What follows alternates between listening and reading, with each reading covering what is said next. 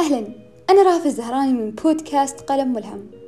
أشعر أحيانا وكأن العالم يراقصني لكل حدث لطيف يحدث لي. يناديني لأتراقص معه وأنفض عن أكتافي كل ما يثقلني. في كل حركة من تحركاتي في هذه الرقصة يسقط عني هم أو حزن أو خوف. وكأن هذه الأجواء وجدت لتحرر كل ما كبت بداخلي. الزخارف الملونة الجذابة تحيط بي. اللافتات والرايات البهارج والحلي الأضواء والشموع والبالونات الصور التذكارية والزهور برائحتها النفاثة. وتبادل الهدايا كجزء أساسي من هذه الطقوس. الكعك المزين والطعام المحضر خصيصا لهذه المناسبة. ارتداء أفضل الملابس والاستمتاع بالموسيقى والرقص والغناء. أتساءل دائما لمن نحتفل ومن أول من اخترع الحفلات. منذ العصور القديمة كان الناس يزينون الأشجار المتساقطة في الخريف لإغراء الآلهة بإعادة أوراقها إليها. أو حتى بعد ذلك مثل احتفال بنو إسرائيل بعد تحررهم من فرعون واحتفال الحواريين مع عيسى عليه السلام بعد صيام ثلاثة أيام عندما أنزل الله عليهم مائدة من السماء.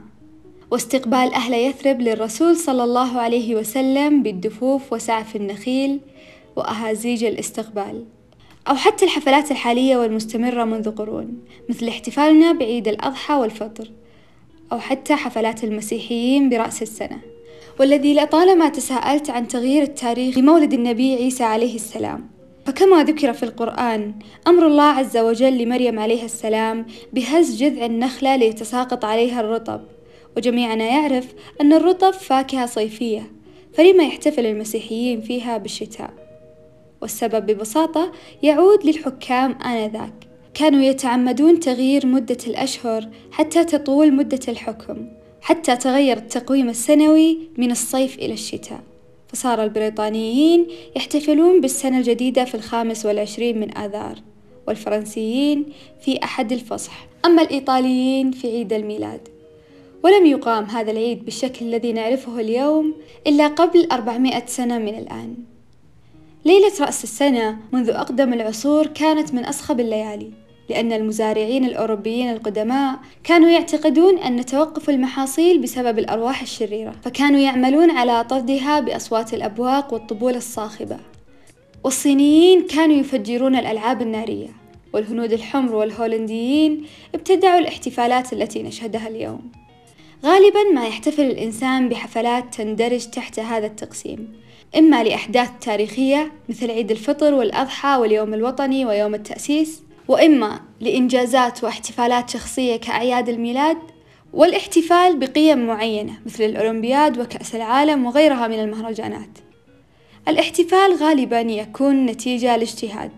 نحتفل بعيد الفطر لصيامنا شهر كامل ونحتفل بعيد الأضحى إما لقيامنا بمناسك الحج أو لصيام العشر أو حتى صيام يوم عرفة. احتفالاتنا بالنجاح لصبرنا الطويل على الدراسة لوقت متأخر. واحتفالنا لسلامة شخص عزيز بعد تعب أرهقه. واحتفالنا ببداية عام جديد بعد خوضنا دروس جديدة خلال هذا العام. أهازيجنا وضحكاتنا ومشاعرنا السعيدة حينها. ليست إلا نهاية لكل صعب. في حوار لي مع إحدى صديقاتي كانت تحكي لي عن مدى حبها للاحتفال وكيف أنها تعيش كل لحظة فرح باستمتاع ولا تطيل في أحزانها.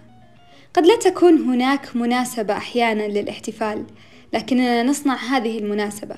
فيمكننا الاحتفال بعد كل إنجاز صغير. وعندما أقول إنجاز صغير فأنا أعني حلك لواجب صعب. أو حتى إنهاء قائمة مهام استصعبتها. فمشاعر الفرح تستحق الوجود دائما ناهيك عن دماغك الذي يحفزه هذا الاحتفال في كل مرة يتقدم فيها بخطوة. فأنت تستحق الاحتفال بعد عراك نفسي دام طوال يومك أو بعد مشكلة أرهقتك ذهنيا. فانفض عن أكتافك ما تحمله طوال هذا الوقت باحتفال بسيط. كل ما أعرفه جيدا هو أنه يجب علي إحضار شمعة جاهزة في حقيبتي لأكون مستعدة دائما لأي فرح قادم.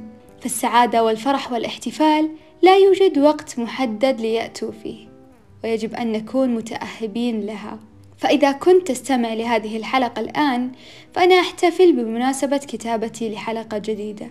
تلازمني دوما قناعة. أنه في كل حدث سيء أو صعب علينا ما هو إلا أفضل احتمال اختاره الله لنا بل وألطف احتمال نستطيع تحمله.